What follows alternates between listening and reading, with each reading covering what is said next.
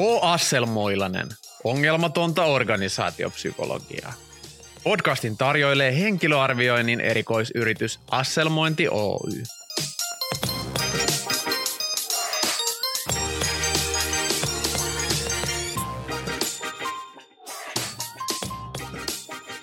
Me ollaan täällä Lempäälässä Ideaparkissa.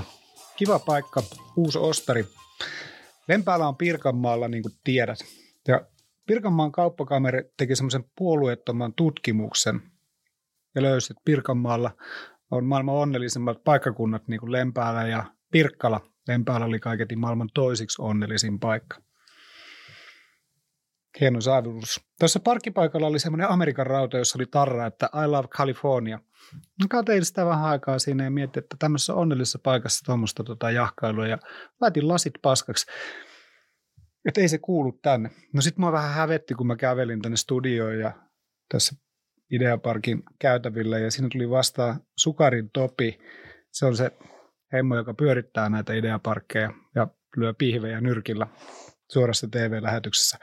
Ja Topi sanoi, että sekin on vähän kattellut samaa ja, ja lupas hoitaa juttu. Että jos sulla on sellainen turkoosi Amerikan rauta, jossa on lasit rikki, niin Topi Sukari yhteyttä, niin Topi hoitaa homma.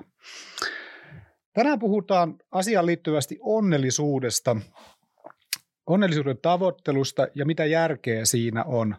Ja Suomi on valittu taas maailman onnellisimmaksi maaksi viisi, viidettä kertaa peräkkäin. Ja meitä mietityttää, että onko sillä mitään väliä ja kannattaako onnellisuutta tavoitella ja tekeekö rahaa onnelliseksi.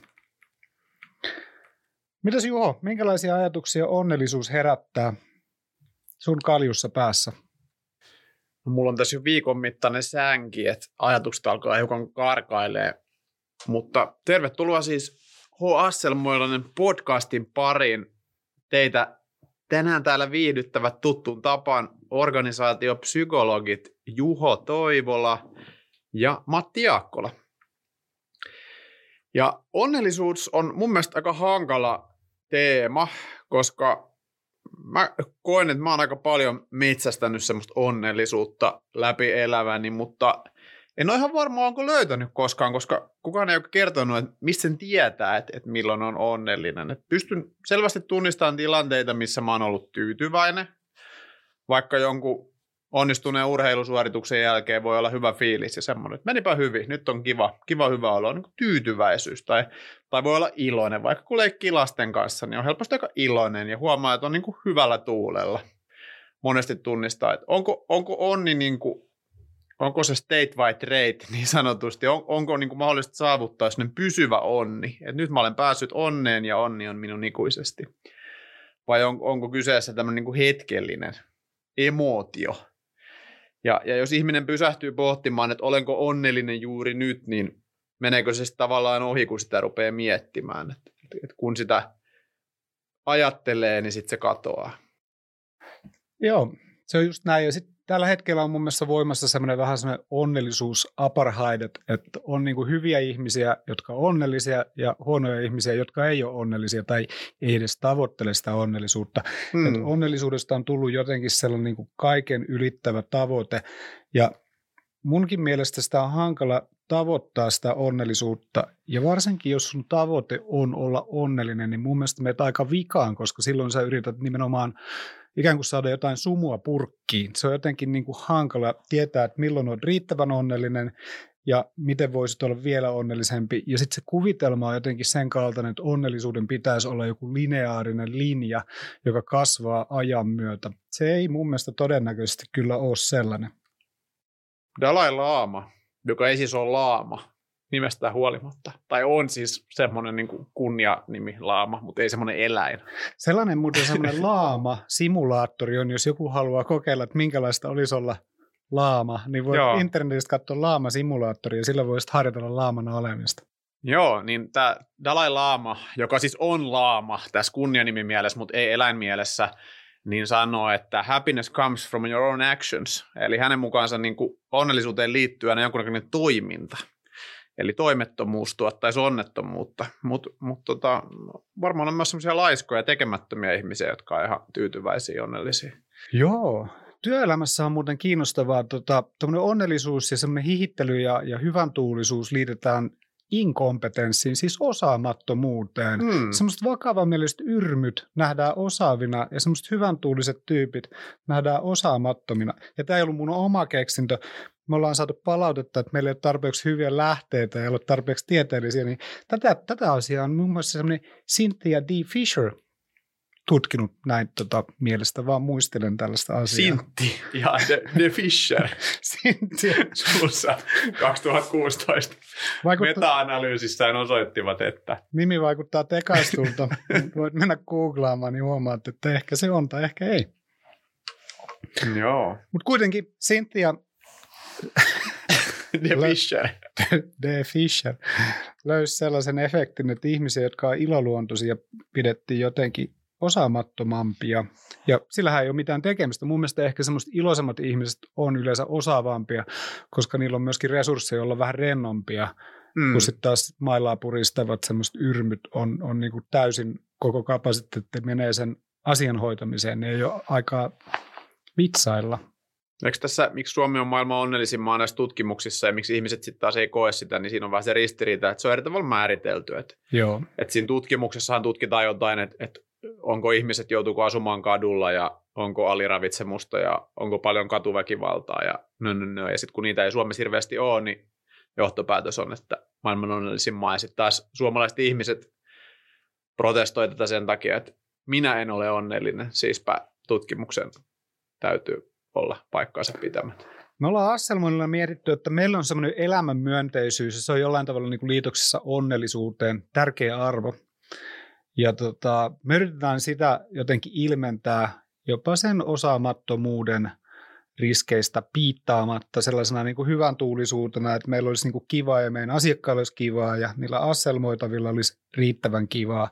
Ja sitten niillä meillä, meidän asselmoijilla olisi kivaa. Että, että me nähdään taas sellainen iloisuus hyvänä asiana eikä millään tavalla niin kuin huonona asiana. Ja se voi olla pieni osa sitä onnellisuutta.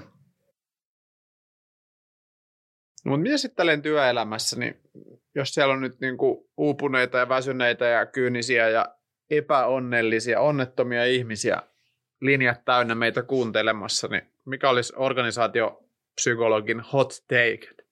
Miten teet itsestäsi onnellisen? No en mä tiedä, Epikuros ajatteli, että kenenkään ei pitäisi työskennellä pelkästään rahan takia, vaan rakkaudesta lajiin. Niin, Suomalaiset sairaanhoitajat on tästä hyvin samoilla linjoilla. Kyllä, tälläkin hetkellä. Ja Nietzsche taas jotenkin kuvaili sitä onnellisuutta laiskuuden ihanteellisena tilana. Eli toisin sanoen, että ei olisi mitään huolia, se olisi semmoista huolettomuutta. Et kannattaa ehkä pyrkiä semmoiseen huolettomuuteen töissä. Ja sitten jonkun verran mun mielestä, jos haluat olla onnellinen töissä, niin opettele se työs niin hyvin ja kunnolla, ettei se aiheuta mitään painetta. Se on ehkä sellainen hyvä, tota, hyvä ohje. Ja sitten miettii, että kannattaako sitä onnellisuutta jahdata, että onko se sitten kuitenkin semmoista toksista onnellisuutta, mm. että pitäisikö tyytyä vähempään. Joskus semmoinen hyvinkin paljon kunnioittamani ja arvostamani psykologi sanoi, että ihmiset harvoin pettyy siihen toimintaan, että ne pettyy omiin odotuksiinsa. Niin ehkä sama on onnellisuudessa. Me petytään siihen meidän onnellisuuden puutteeseen, vaikka sen odottaminen ei ollut koskaan realistista. Joo, tästä on ollut joskus aiemminkin puhetta meidän podissa, että helpoin tapa tulla nopeasti onnelliseksi on se, että madaltaa odotuksia. Ja Markku Ojanen joskus puhuu onnellisuudesta. Myöskin Lempäälästä. Myöskin Lempäälästä Ja professori. voiko olla sattumaa onnellisuustutkija maailman toiseksi onnellisimmassa kunnassa. Terveiset Markku Ojaselle. Mielellään lähetettäisiin sulle kukkia, mutta meillä ei ole semmoisia budjettia. 95 tienoilla Markku Ojanen rupesi puhumaan onnellisuudesta. Sitä ennen puhuttiin tyytyväisyydestä, koska mm. se onnellisuus oli niin kuin tiedepiireissä liian hömelö sana. Ja mm. sitten tota, siitä tuli vasta kunnollista 95 vuonna, kun huomattiin, että okei, ihminen saa olla töissäkin jopa onnellinen. Siinä varmaan avautui joku henkinen lukko, kun leijonat voitti eka kertaa MM. Niin. Se oli varmasti se. se on vaikea ajatella, että ne ei liittyisi toisiinsa. Vaikka ajatella, että mikä, joka tapahtui 95, ei liittyisi leijonien voittoon. Tota, entäs persoonallisuuden piirteet? Siellähän on niinku tuommoisia onnellisuuteen liittyviä teemoja. Mm. Siellä on vaikka jotain optimismia tai avoimuutta. Näetkö, että niillä on mitään tekoa tämän niin onnellisuusteeman kanssa? Niin, psykologina tulee nyt mieleen ja ei pelkästään psykologina, vaan myös ihmisenä, että, että ehkä semmoinen niin matala neuroottisuus voisi olla yhteydessä enempiin onnellisuuden ko- kokemuksille. Että, että jos kovasti koko ajan jotain murehtii, niin onko semmoinen murehtiminen sitten, johtaako se sitten niin kuin enemmän ahdistuneisuuteen ja, ja muuhun semmoiseen ei-onnelliseen? Murehtimishenkistä onnellisuutta. Niin, voiko, voiko murehtiva ihminen olla samalla onnellinen? No voi varmaan olla. Tiedätkö semmoinen niin kuin etuoikeuksissaan rypevä murehtija, että et saadaankohan varmasti riittävästi tryffeleitä samppanian kanssa tänään. Voiko surullinen ihminen olla onnellinen? Hmm. Sitä pitäisi kutsua joltain emotiotutkijalta, niin kuin vaikka Lauri Nummenmaalta. Terveisiä Laurille, joka myös kuuntelee, samoin kuin Markku Ojanen kuuntelee meidän podcastiin. Meillä on aika vahva yleisö ja kuuntelijakunta. Lauri kuuntelee sitä sen MRI-putken sisällä. Joo. Kun kuuntelee Asselmoilasta samalla kun istuu siellä magneettikuvauksessa, niin tulee hyvin mielenkiintoisia aivokäyriä. Mitäs, pitäisikö meidän tässä kohtaa tota, ottaa vähän puheluun liittoon? Mehän tarvittaisiin varmaan nyt liiton mielipide tähän asiaan.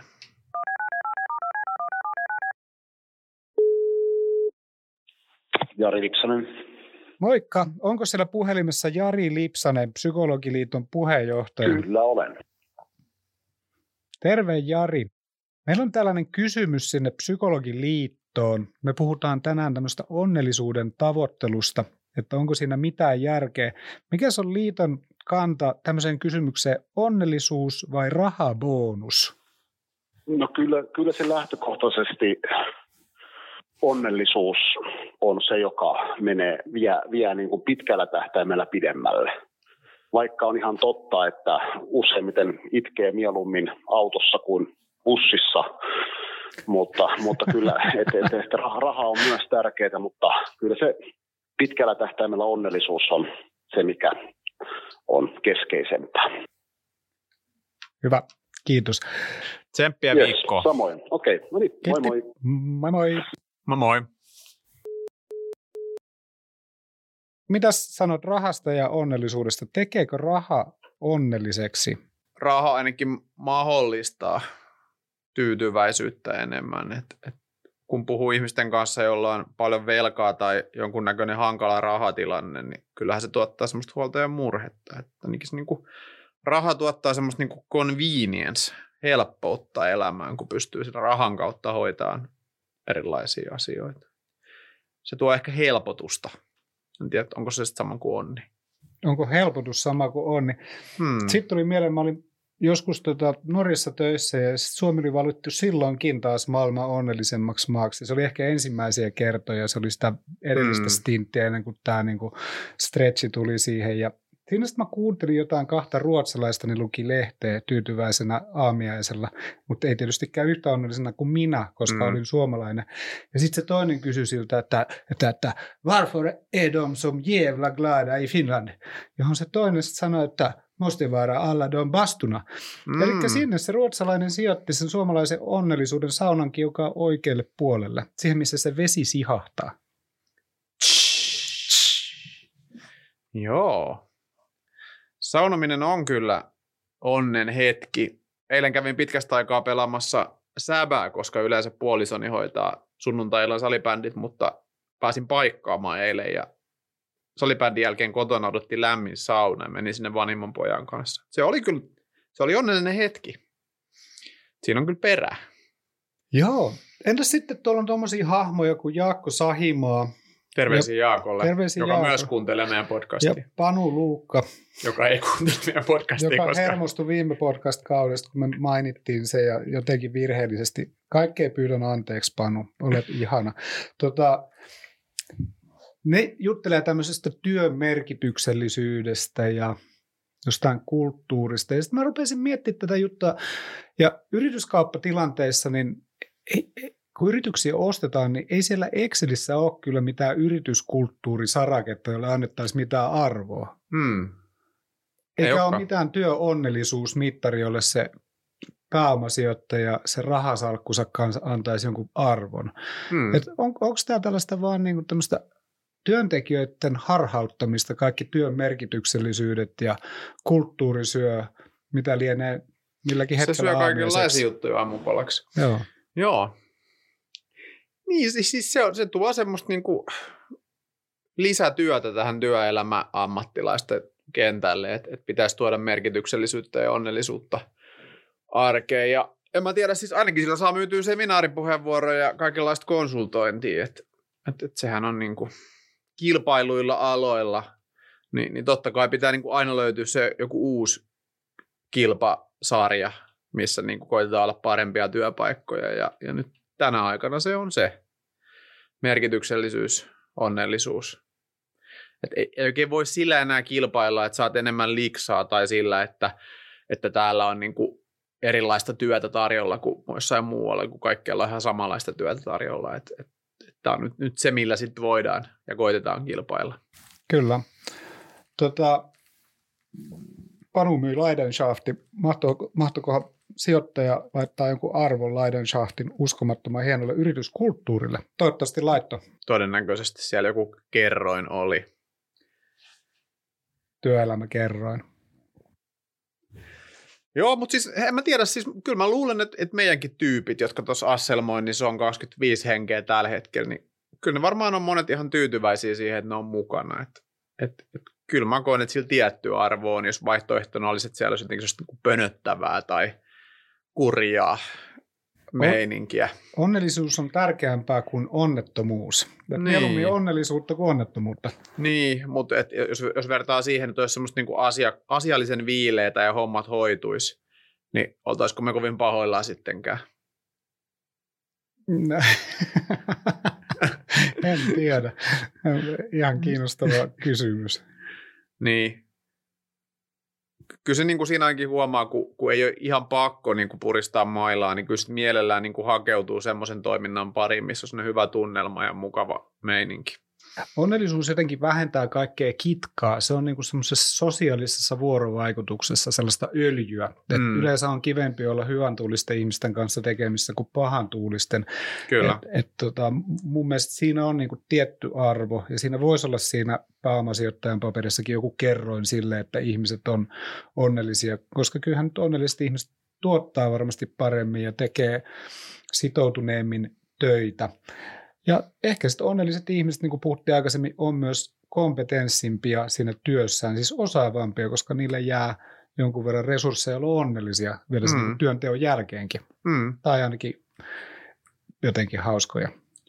Joo, työ onkin kiinnostava näkökulma, tämmöinen voimavaranäkökulma, että, että se, että, että voit kokea päivän päätteeksi hyvää mieltä, niin vaatii sen, että sulla on jonkun verran jaksamista jäljellä vielä, koska se hyvän mielen kokeminen on aktiivista työtä ja jos olet käyttänyt kaikki sun tota, energia siltä päivältä, niin sitten ei ole enää energiaa siihen hyvän mielen kokemiseen. Energia on mennyt sinne Exceliin. Mm. Mun suosikkiyhtiöt on Klamydia, ja joskus 90-luvulla laululla sellainen, että, että samanlaiset linnut yhdessä lentelee. Heimovelhet, jauhopäät, kanssas, elelee, jee, jee, jee. Ja siinä laulussakin niin kuin oli tämmöistä, että hyvän tulliset ihmiset ehkä samassa paikkaa yhtä aikaa niin kuin ilmenee ja mm. touhuilee, mm. ja samanlaisuus vetää puolensa. Ja, ja muistaakseni siinä laulussa kehutettiin menemään töihin armeijaan. Hyvä musa kaiken kaikkiaan. Niin, voisiko se olla yksi onnellisuuden resepti, että hakeutuu samanhenkistä ihmistä seuraa? Kyllä se voisi olla. Mun mielestä sit, niin se helpottaa taas sitä ehkä sitä kitkaa. Kitka mm. vähenee, mm. kun ei tarvitse olla kahden kummallisten, omasta mielestä kummallisten ihmisten kanssa. Joo. Ja sitten yksi semmoinen ehkä ohje ihmisille, että, että, että niin kummelissakin Timo Silakka aikoinaan jo sanoi, että mulla on kotiasit kunnossa ja urheilu on hieno, ihan hienoa tai jotenkin näin. Minä Perheasiat kunnossa ja urheilu on kivaa. Okei, okay, jotain sellaista Timo Silakka sanoi, mutta, mutta siinäkin on ehkä sellainen niin kuin opetus meille, että jos on kotiasit kunnossa, niin sitten voi töissäkin olla kivaa. Ja urheillessa. Urheillessa yleensä on kivaa. Joo.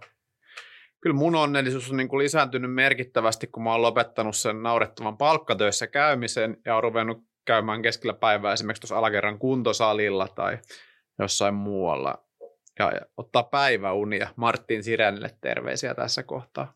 Kannattaa nukkua päiväunia.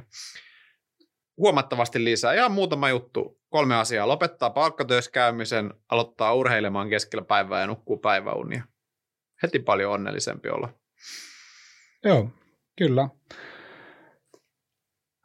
Mun mielestä tässä on oikeastaan kaikki, mitä, mitä me halutaan tästä asiasta sanoa. Meitä tekee onnelliseksi tämmöisen podcastin tekeminen ja se, että sinä kuuntelet meitä. Ja jos et vielä kuuntele, niin tota, suosittelen, että tulevaisuudessa kuuntelet. Joo, näitä tulee vielä lisää. Me ollaan onnellisuuden tilassa ja me halutaan kutsua sut mukaan tähän yhteiseen onnellisuuden tilaan. Joo, ja kerro kaverille, että kuuntelee myöskin. Me tarvitaan uusia, uusia kuulijoita. Ja myöskin, jos joku haluaa sponsoroida tätä podcastia, niin musta tuntuu, että meillä ei ole sellaista sponsoria vielä. Voidaan sanoa teidänkin yrityksenne tuotemerkki tässä kohtaa. Joo, erityisesti kaikki golf-valmistajat ja kahvifirmat ja siinä ne varmaan onkin, joista ollaan kiinnostuneita. Tai ollaan kaikista. Joo. Sunkin firmasta. On Kyllä. hieno firma, nimenomaan sun firma. Onnellisia ihmisiä. Joo. Ensi viikolla H. Asselmoilainen puhuu siitä, miltä tuntuu siirtyä etätöistä takaisin toimistotöihin. Jos olet osa näitä lämpimien maiden lintuja, jotka on tämmöisen transformaatio joutunut tekemään ja palaamaan toimistokuukkeliksi, niin tule kuulemaan, mitä meillä on asiasta sanottavaa. Nyt saat selkeän asiantuntijan mielipiteen, niin kuin myös Asselmoinnin henkilöarviointiraporteista. Tai sekavaa mölinää. Jota et löydä henkilöarviointiraporteista. Kiitos kun kuuntelit. Hyvää päivää.